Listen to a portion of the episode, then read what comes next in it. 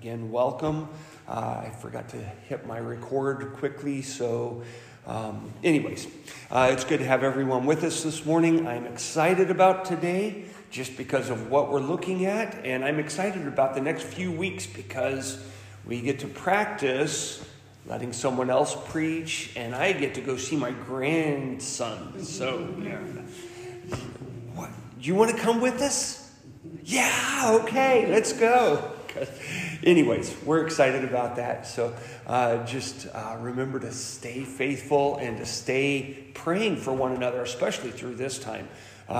We know because of COVID, we've been praying for each other's health, but keep praying for Gaston. He can really use your prayer. This time of year is tough on his lung, so just really tough there. So keep him in prayer. As we get started, also, we've got two people that I know that are traveling. Courtney is in Spain, and Enders is traveling. I'm not sure quite where he's at, but keep him in prayer. And just be praying for one another. Let's go ahead and grab our Bibles, and we will turn to Matthew chapter 16, verses 13 through 20. Just as a little heads up as we get started, there is a whole denomination that has based their denomination on this verse. See if you can pick out which denomination it is, and did they interpret the scriptures correctly to be able to base their denomination on these verses that we're going to read. So we'll go ahead and read it, and then we'll pray. It starts off in verse 13. Says this: When Jesus came unto the coast of Caesarea Philippi, he asked his disciples, saying, Whom do men say that I, the Son of Man, am? And they said, Some say thou art John the Baptist, some Elias, and others Jeremiah, or one of the prophets. He said unto them, But whom say ye that I am? And Simon Peter answered and said, Thou art the Christ, the Son of the living God. And Jesus answered and said unto him, Blessed art thou, Simon Bar-Jonas, for flesh and blood hath not revealed it unto thee, but my Father which is in heaven. And I say unto thee, Thou art Peter, and upon this rock I will build my church, and the gates of hell shall not prevail against it. And I will give unto thee the keys of the kingdom of heaven, and whosoever thou shalt bind on earth shall be bound in heaven, and whosoever thou shalt loose on earth shall be loosed in heaven. Then charged he his disciples that they should tell no man that he was Jesus the Christ. So let's go to the Lord in prayer. Dear Father God, thank you so much for your word that you've given to us. Lord, I pray that you would help us today, that we would rightly divide your word, that we would understand it. Please give us wisdom. Help us to be humble like Peter was and just accepting the truth that you reveal to us. I pray that you would do a work in our hearts, be with those that are traveling, those that can't be with us today, those that might be sick. I pray that you'd raise them up. Lord, I pray that you would help us to be a light for you here in Mannheim and around the world. Have your will and way in all that we say and do today. We want you to be glorified. In Jesus' name we pray. Amen. What verse was that? What verse was that? Matthew chapter 16, verses 13 through 20. 16. Sorry, I should have said that again. Matthew chapter 16, verses 13 through 20. And as we started reading through that, now oftentimes I like to go back and remember where we got or how we got to this place and where we're at. If you remember, Jesus has just had some dealings with the Pharisees, the Sadducees. They have come against him. They have accused him of not being who he says he is, and he has left them. He has departed them. And in this passage, it's the first passage in the Word of God, the first passage in the New Testament where it talks about the church. He says, I will build my church. But as we start looking at this, what is God doing here? The questions that Jesus is asking, it's a very interesting question. He says, Who do men say that I am? Who did people say that he was? And the way he asks this question, it's an interesting statement too. He says, let me read it real quick so that we make sure that we say it right. Who do men say that I, the Son of Man, am? Now, what was he doing there? When he says, I, the Son of Man, am, on the one hand, it sounds like he's being very humble, like he's lowering himself, and you could say that he is. He is pointing out his humanity. But in that statement, in that the way that he is wording it, he is referring back to Daniel chapter 7, verse 13 and 14. Daniel chapter 7, verse 13 and 14, it's interesting because you'll see Peter, when he responds, he uses also something from Daniel chapter 9 in his response. And that's something that I don't think a whole lot of people pick up on. A few of the commentaries did. But in Daniel chapter 7, verses 13 and 14, it says this. I saw in a night vision, and behold, one like the Son of Man come in the clouds of heaven, and came to the Ancient of Days, and they brought him near before him. And there was given him dominion and glory and a kingdom, and all people, nations, and language should serve him. His dominion is an everlasting dominion which shall not pass away, and his kingdom that which shall not be destroyed. So what did Jesus do when he's asking this question? Who do men say that I, the Son of Man, am? He is making a statement of who he is right then and there, of who he is. Now, there's a religion that will ask this question, and if you talk to them very much, they will make the statement, you point to me somewhere in the Bible where Jesus says, I am God, worship me. Can you do that? And they say, in those words, when Jesus says, I am God, worship me, point to that and we'll worship him. And you can't find it in the Bible. You can't find where Jesus says, I'm God, worship me. But you do find this phrase right here. Who do men say that I, the Son of Man, am? Well, he's referring back to Daniel. And what is he saying when he's referring back to Daniel? I have been given dominion and power and honor, and all people will worship me. That's what he's saying. So anytime that you deal with somebody that says, point to somewhere in the Bible where Jesus says, I am God, worship me, you can point them back to this verse right here. And I've watched how this kind of blows their mind because they're not ready for a response on that, because they've been taught that we don't have a response to this question that they have. We do have a response. They just need to hear it, and we need to speak it boldly to them. Jehovah's Witnesses? No. Well, Jehovah's Witnesses as well, but Muslims are that way. They want to hear, they want to see something in the Word of God that says, I am God, worship me. Most people will take this and say, and I read several commentaries that say, well, this was Jesus showing his humanity and his humility and that he was humbling himself. That's not really what it was showing. He's referring back to Daniel. And when you see Peter's response, Peter is referring back to Daniel as well, Daniel chapter 9. So in his question, he gives the answer to the question of who he is, but he wants to know, who do people think that he is? And even in our day and age, we have so many people that say, well, Jesus is a good person, but he's not God. Anytime you hear that from somebody, you know they're taking away from the Word of God. They're taking away from who he is and who he's supposed to be. And you see it all the way through Scripture that the one that is to come is going to be God in the flesh. And we don't have enough time to go through all the Scriptures because there are many of them. You can go to Psalm chapter 2 that starts off, why do the heathen rage and the people imagine a vain thing? The kings of the earth set themselves and the rulers take counsel against the Lord and against his anointed, saying, let us break their bands asunder. And it keeps on going down. And then the last verse, it says, kiss the Son while there's hope, that he not angry with you. And destroy you in his wrath. And who's the son that he's talking about there? Because it's in capital letters. And most people don't pick up on that, but who is it talking about there? You could go to Psalm chapter 22, where it talks 22, 23, and 24, talking about Christ.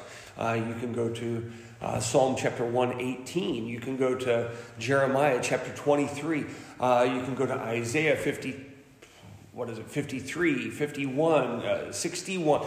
I mean, look at all the different verses you can go to point that the Christ, the Messiah, is supposed to be God. He's got to be divine. He's got to be God in the flesh. But he is concerned. He is asking the question, who do men say that I am? Because people were saying all kinds of things in that day and age. There was confusion. And isn't that the way that Satan likes to work? He likes to bring confusion into something and make it where it's not as clear as what you thought it was. I don't know how often I've heard people say, well, this subject's just not black and white. There are some subjects that are not black and white. You know, there are some subjects that are not black and white. Like, who's stronger, me or Cameron right now? Well, I think I am, but he's been training for the last month and a half. So, you know, he could probably outrun me now. You know, who's better, Cameron or... We'll just say Cameron is. It's black and white there. But when it comes to things like this, it is very black and white. When it comes to things like doctrine, it is black and white. So Christ is wanting to know, what are people saying out here?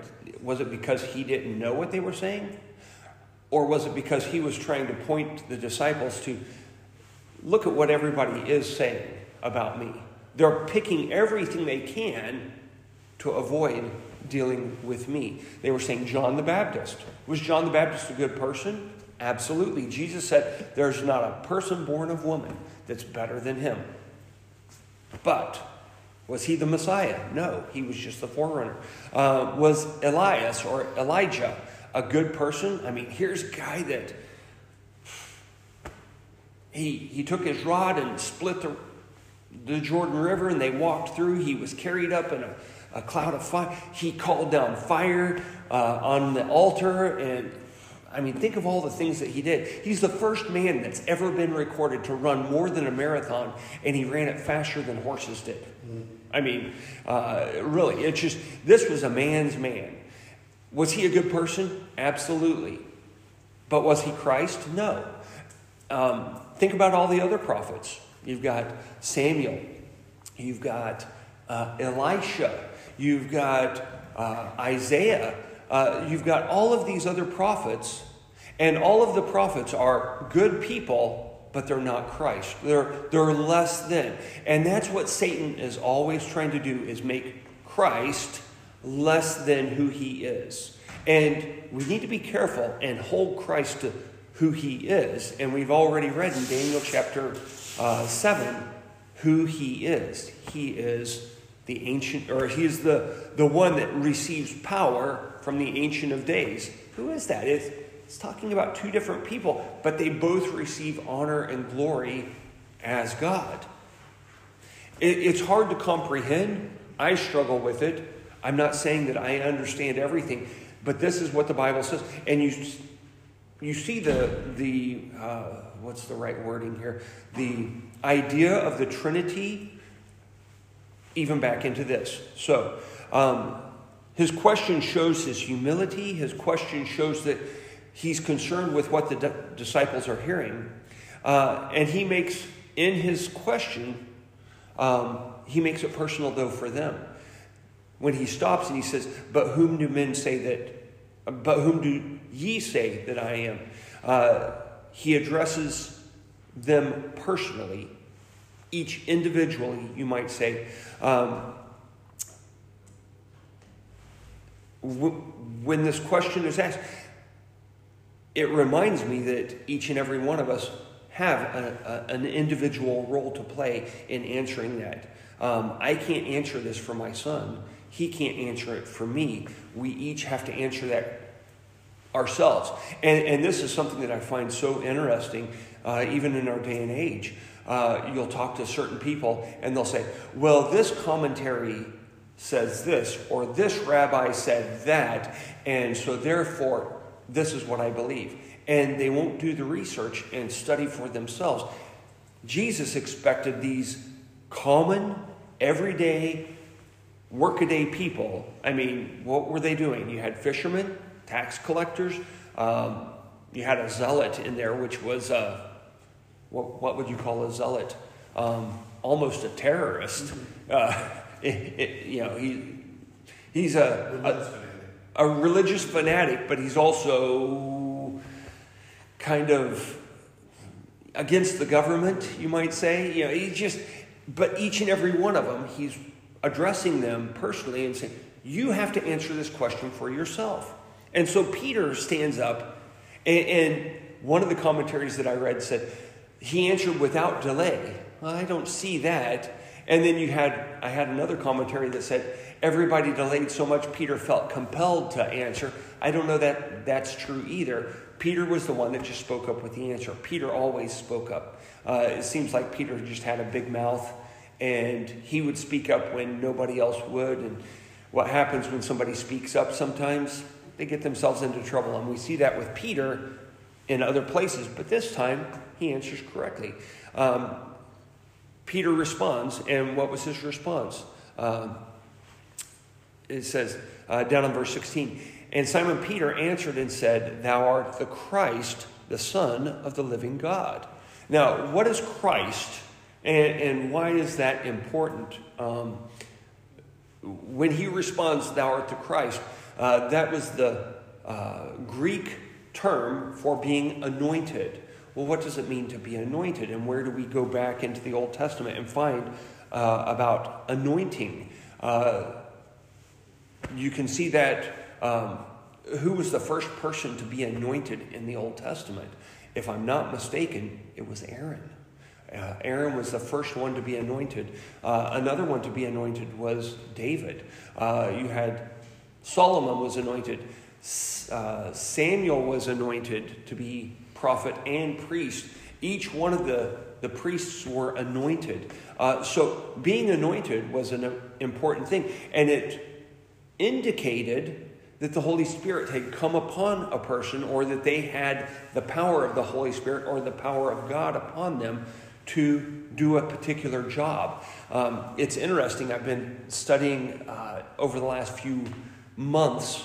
I've got a book that I've been reading on this, but studying just a little bit about monarchy and the idea that they come, where do they get their authority from? And well, it came from God, and God has anointed us for this.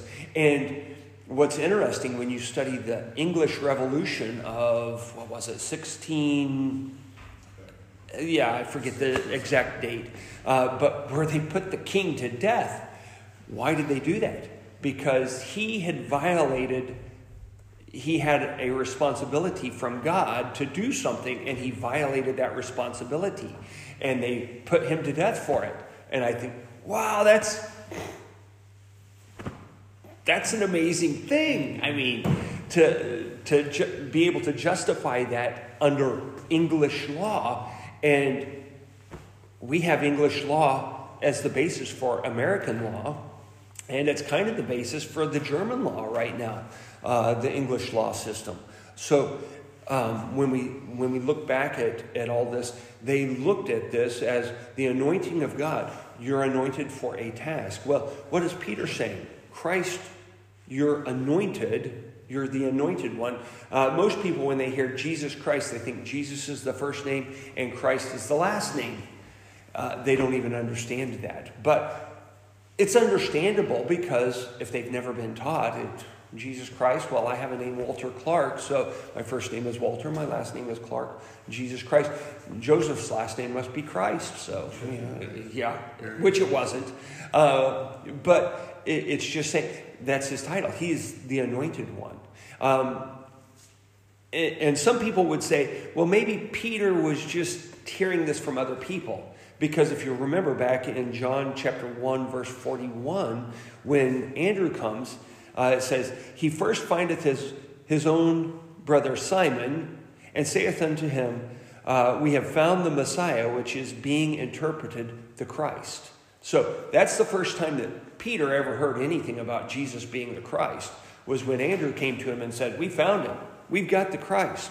But then a little bit later on, when they're at the in Samaria, there's this Samaritan lady, and she's going around telling everybody, back over here at the well is the Christ, the anointed one. So he's hearing this from other people. So, but has he seen it on his own? I think Peter put two and two together, and through the leading of the Holy Spirit, it led him to Daniel chapter 9, verse 25 and 26. It says this: "Know therefore and understand that from the going forth of the commandment to restore and to build Jerusalem unto Messiah, the Prince, shall be 7 weeks and 62 weeks. The streets shall be built again, and the walls even in troublous times. And after 62 weeks shall Messiah be cut off, but not for himself. And the people of the Prince shall that shall come shall destroy the city and the sanctuary, and the end thereof shall be with a flood unto the end of the war. Desolations are determined." What is it talking about there? I know it's a little bit difficult and a little bit tough to understand, but it talks about what, 62 weeks, 62 weeks. What was a week back then? I mean, Robert, what's a week? 7 days. 7 days. Was that what Daniel was talking about? So we've got about a year and a half, or a year and 3 months here. Is that what he's talking about? I don't think so, because they had been taken out of Israel, and they were supposed to spend 70 years out because they had missed all their weeks of celebration. Each 7 years was considered a week for them, and that's how the Old Testament worked.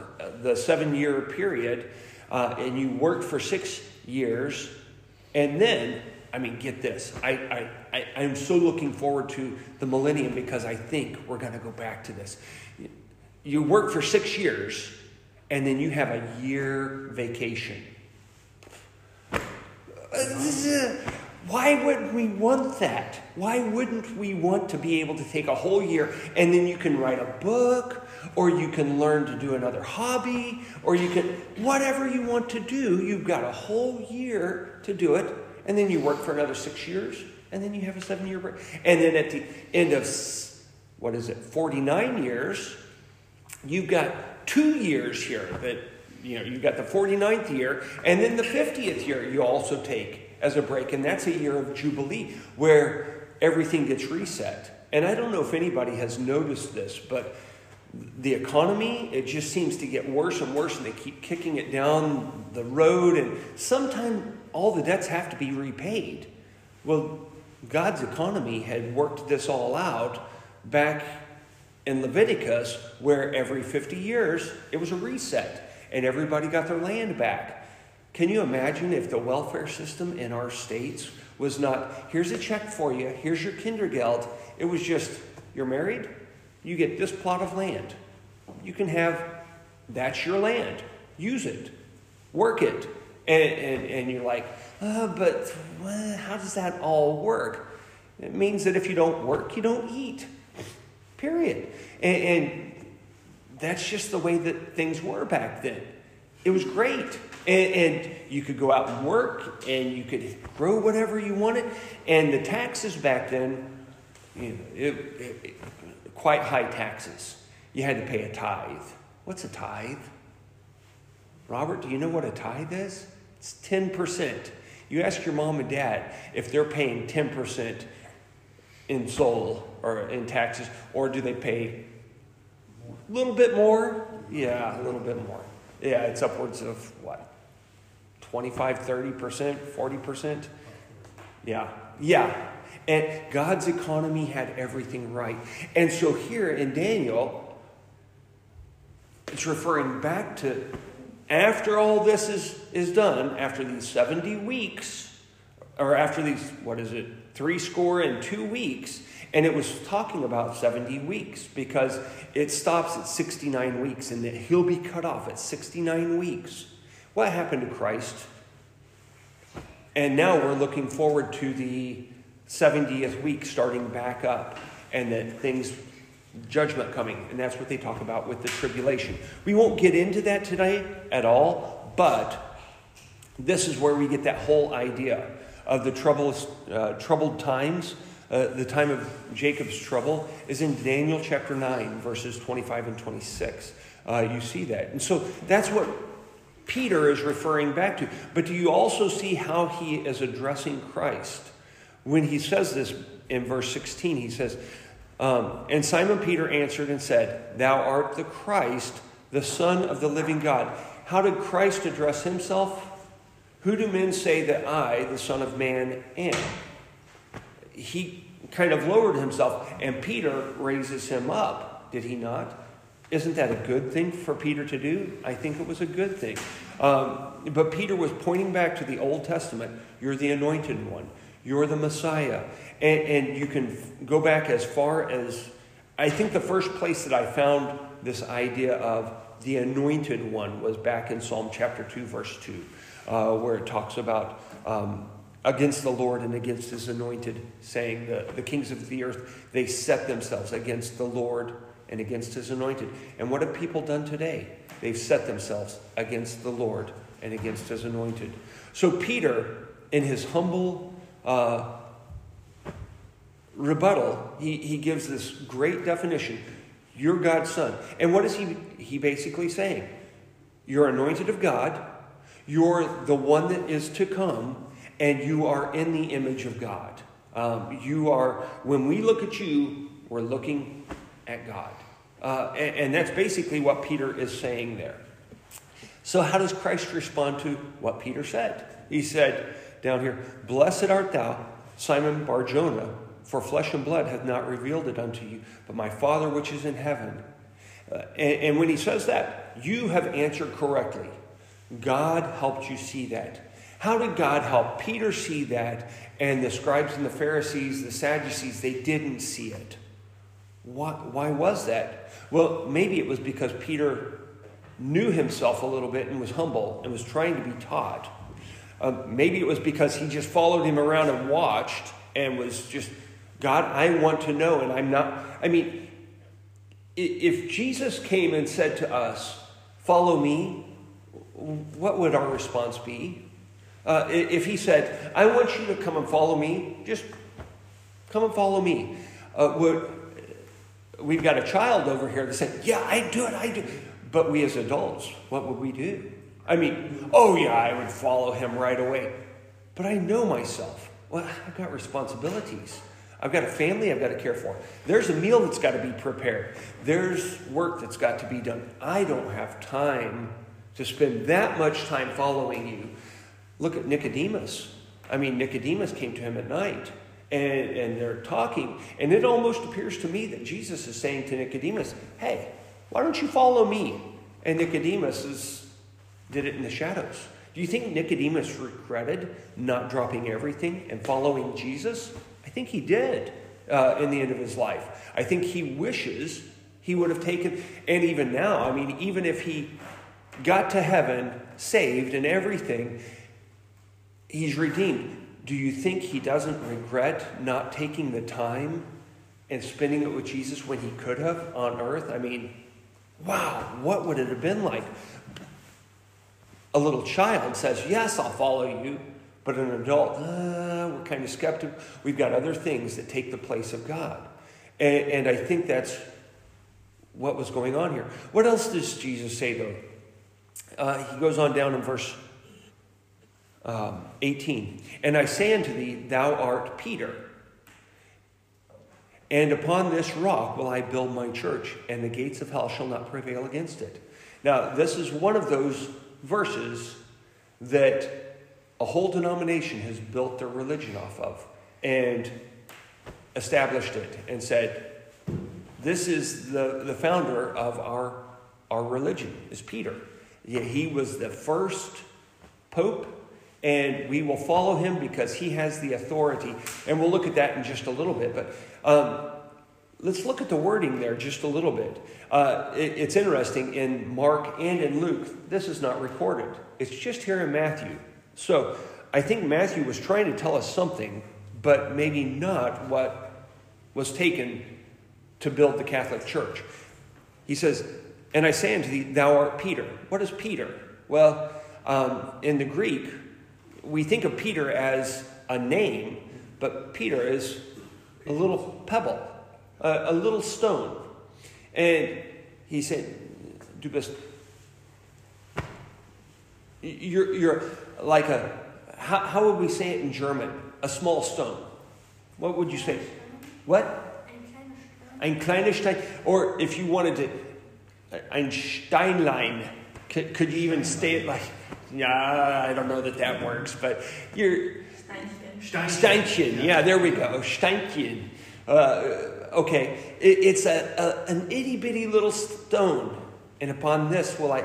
But then he goes on a little... And upon this rock will I build my church. That word for rock is Petra.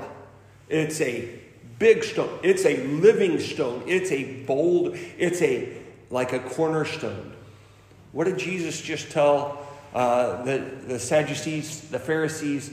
He said, the stone that the builders rejected has become the head of the corner. Who is that? That's not Peter. That's Christ. Something else to think about, though, too.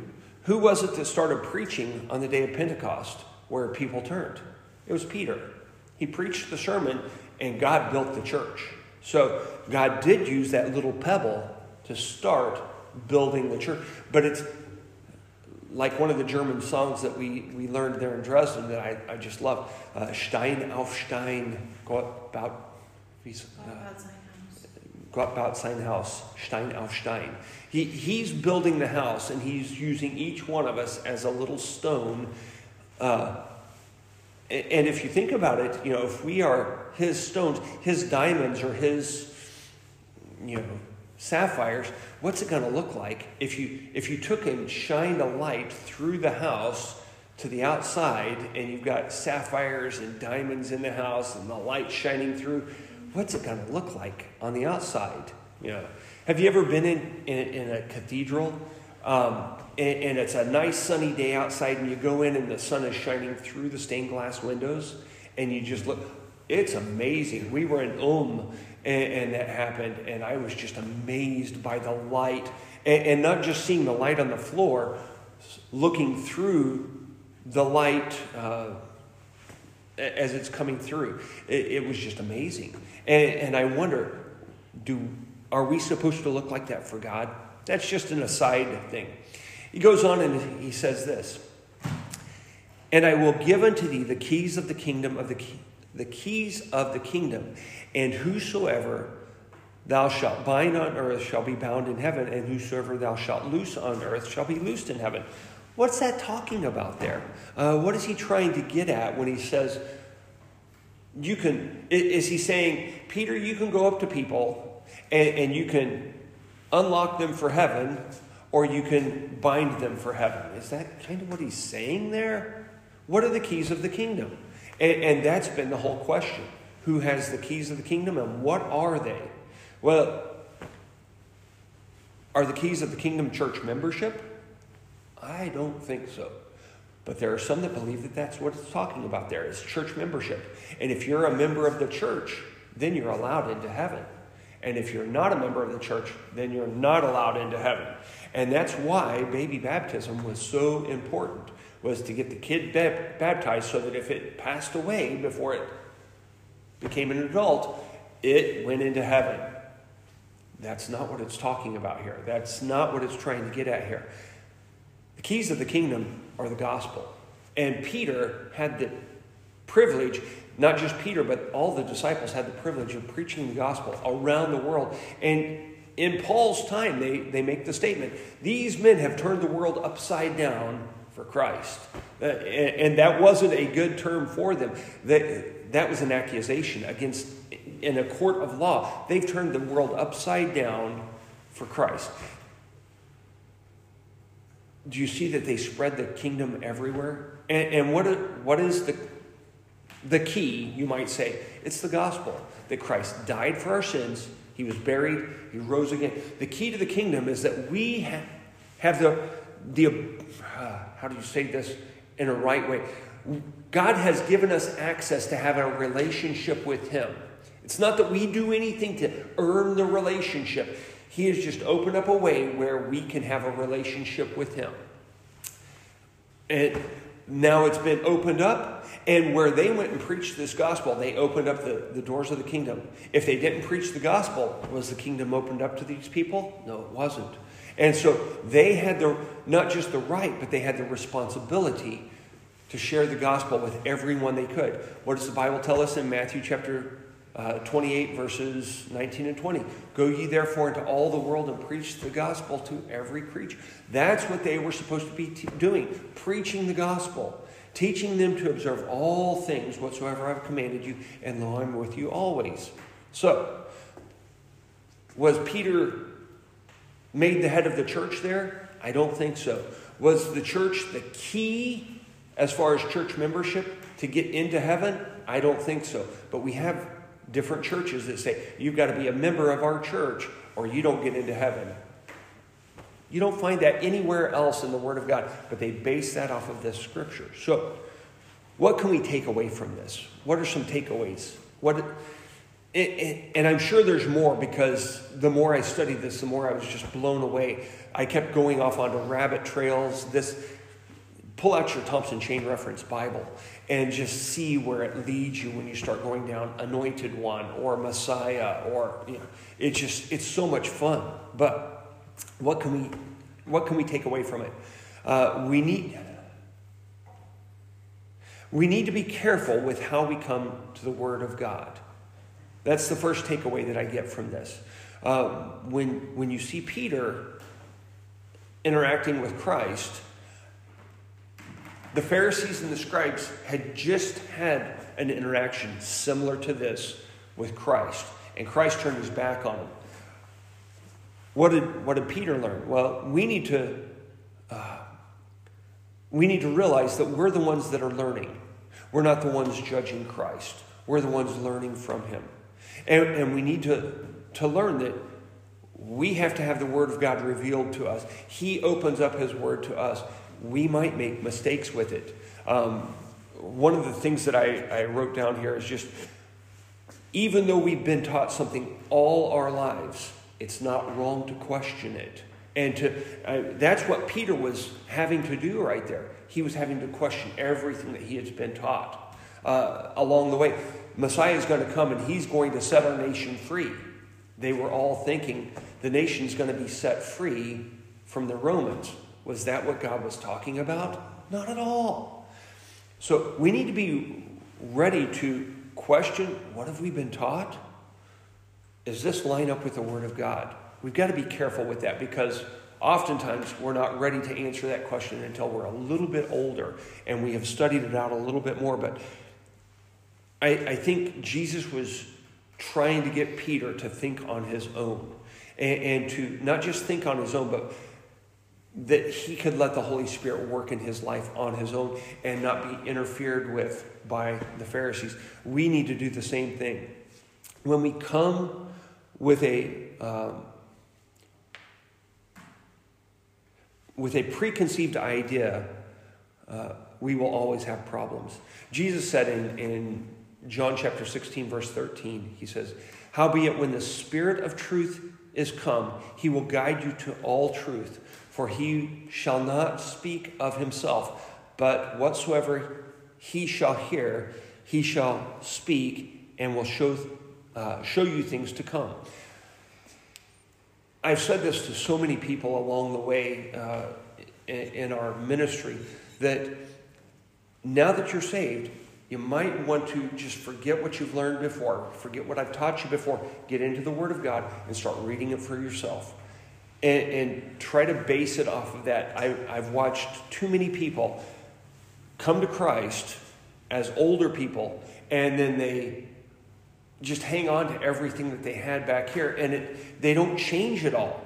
And if we're not willing to change, what good is salvation? Salvation means that we were wrong, we were sinners, we still are, but we were this way, and now we're something new. It's not wrong to change. We just have to base it on the Word of God and the leading of the Holy Spirit. Most of us struggle to be led of the Holy Spirit. That's a very difficult thing. But that was one of the first takeaways that I get from this, is be willing to be taught by the Word of God, by the Spirit of God. Be willing to be taught.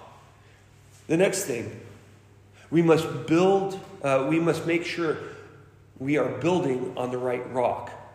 Not Peter, but Christ.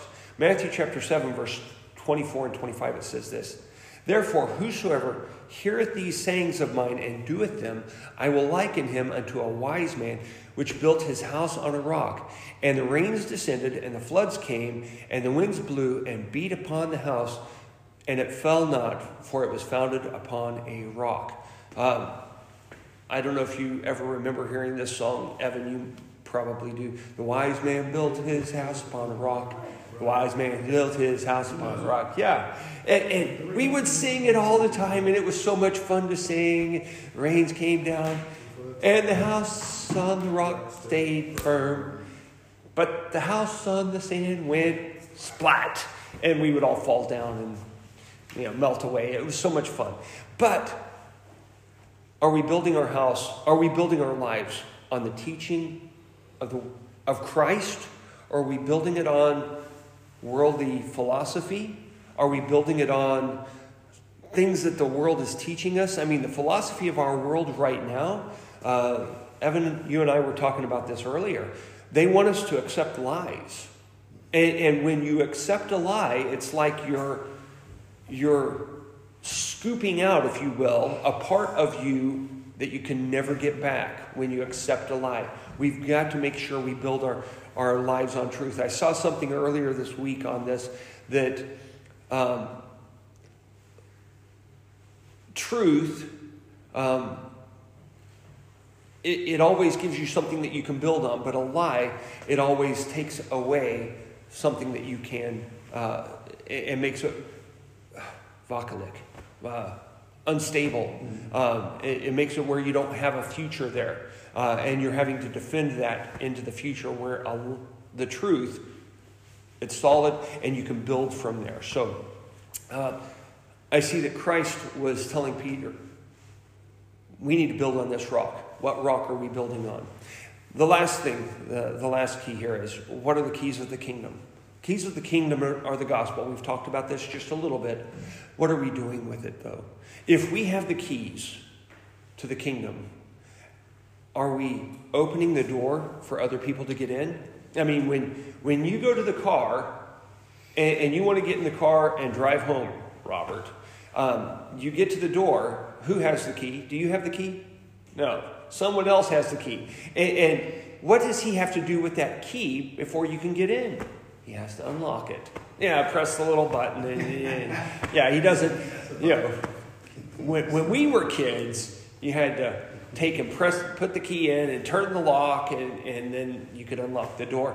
I had a truck one time that you could take a knife and you could put it in, and you could turn the lock with a knife. You didn't even have to have a key. But it was a very secure truck. Who's going to steal a 57 Ford hay truck? Yeah. Cool. Yeah. If you wanted to start it, you had to reach down and hot wire it. Put the two wires together and get it to start. It was a lot of fun. You learned a lot about trucks. But having a key, everybody, when I was a kid, we wanted keys to our own cars because it was freedom. What about that for our world? I mean, if you've got a friend and he's on his way to hell, we've got neighbors. And I feel so burdened for my neighbors that, how do I share the gospel with them a little bit better? I mean, one's right next to us. He's like, I don't want to hear it. Just don't talk to me about it. I'm like, Mike, okay, God, just pray for him and please show me where I can share the gospel with him. And, you know, Peter that lives in front of us, he's an atheist and he makes fun of me for going to church.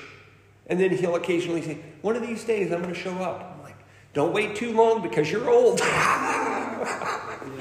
You know, and he's like, yeah, I get that. You know, but we've got keys and we need to be opening up the door for these people and just showing them, look at who Christ is. Look at the wonderful things that he's done for us. And yet they've heard so much through the media, through school. You don't want to go down this road because they're fanatics. Yes, we are fanatics because... But have you seen anybody this last week or so that's been fanatics about something else? You know, soccer or football? I mean, there's some people that they just follow the Browns. Who follows the Browns? I mean, a lot of people. Yeah, a lot of people are fanatics. You know, but we're going to be fanatics about something. We might as well be a fanatic about Christ. That look at how good he is and look what he's done. He is the anointed of the Father. When we look at him, we see the Father and he has the keys to the kingdom. We ought to be following him with all our heart, mind, soul, and strength. And we ought to be sharing that with everyone we can. What a better time to do it than Christmas time. We have such an open door right now in front of us. What are we going to do with it? Let's find any way that we can. And maybe it's going to be a mistake. I mean, I'm still doing my podcast and I don't know that anybody is listening. Probably not. But people have the opportunity. And we need to make it where, you know, we're going to make mistakes, but we still need to do something for him. If we don't do something, they don't even have the opportunity then. Be willing to talk to somebody this week and just bring it up. And hey, what do you think? And maybe ask them questions just like Jesus did. Jesus was asking questions. What do you think about this? Because, you know, my preacher, he's a crazy guy. What do you think about this? You know, maybe he's wrong. What do you think of? You know, who knows? You know, your kids in your class there, Robert. Let me just ask you this. If they don't get saved, where will they spend eternity, Robert? Right. And is that something that we want to even think about? No, but we have an opportunity where we can share the keys of the kingdom if we're willing to. And we might not know all the answers, but if we're pointing towards Christ, that's what we're supposed to do. That's what Peter did. You're the Christ. You're the anointed one, the Son of the living God. Let's go ahead and close in a word of prayer. Dear Father God, thank you so much for your word that you've given to us. Thank you for all the wonderful truths that we see in this little passage of Scripture here. Lord, I pray you would help us to live each day with the urgency that you've given to us, the urgency of we all have to stand before you one of these days. One of these days, time will be no more. You'll say it's enough. One of these days, you'll start the clock again for Israel. Lord, I pray you'll help us to be faithful, to share the truth, the keys of the kingdom, the gospel that you've given to us, this good news that we can be made right with you. We don't have to be enemies with you. We can have peace here. Lord, I pray that you just help us to understand that. Help us to be faithful with sharing your word to those around us. Have your will and way in all that we say and do today, help us to honor you. In Jesus' name we pray. Amen. Okay.